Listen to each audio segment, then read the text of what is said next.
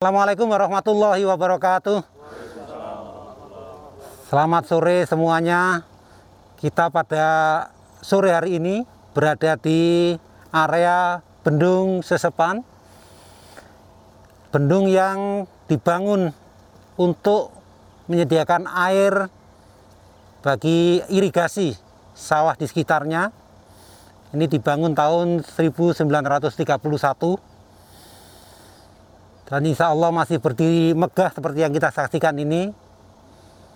Ini tidak lain karena kita rawat Balai Besar wilayah Sungai Cimanuk Isanggarung melaksanakan tugas untuk memelihara selain mengoperasikan bendung ini. Sekali lagi saya ingin menggugah kita semuanya bahwa infrastruktur yang menjadi amanah kepada kita ini adalah milik bangsa kita ajak semua komponen untuk memelihara bersama-sama. Jangan hanya dipanggul sendiri. Secara teknis kita menguasai, tapi sehari-hari yang ada di sini adalah masyarakat sekitar. Selain untuk irigasi, saya harapkan bendung ini karena kita menyongsong musim hujan, bahkan sudah masuk musim hujan, ini dapat berfungsi untuk menampung air, setidaknya mencegah luapan ke daerah sekitarnya. Masih dalam rangka kesiagaan bencana, saya sampaikan kembali kita memiliki sikap. Kita memiliki sikap sistem kesiagaan antisipasi bencana.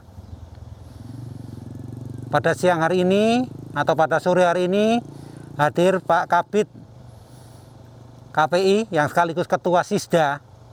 Saya ingin melengkapi sikap itu sistem informasi kesiagaan antisipasi bencana.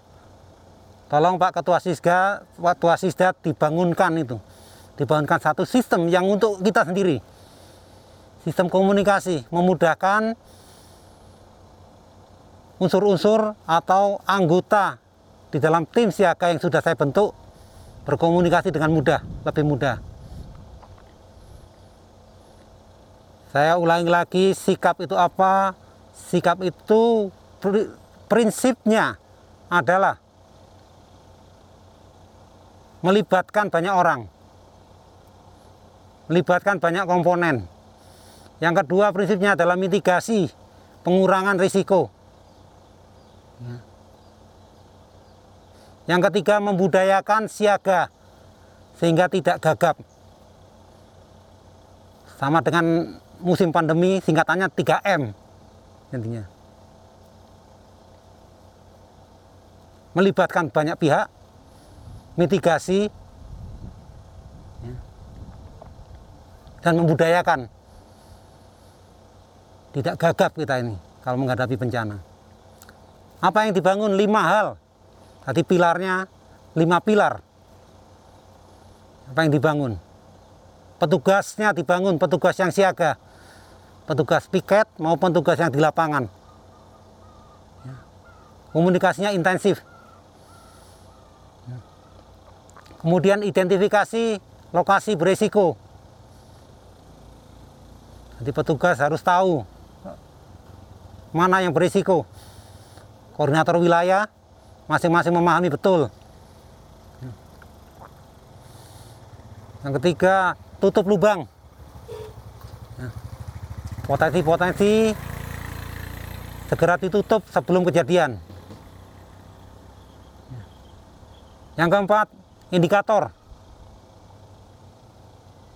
Normal, waspada, awas, apa itu? Harus dikuasai oleh petugas. Kalau sudah waspada, apa yang harus dilakukan? Yang kelima, komunikasi dan SOP yang jelas. Sudah ada identifikasi lokasi kritis, sudah ada identifikasi di mana sumber dayanya yang dikumpulkan di posko-posko. Komunikasinya pun harus jelas, SOP-nya jelas.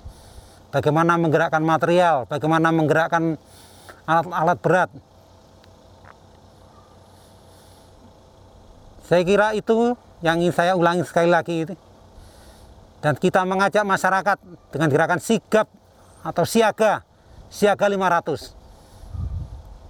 Ya, tolong diajak melalui mitra-mitra kita, ku kepala desa, diajak masyarakatnya untuk siaga 500.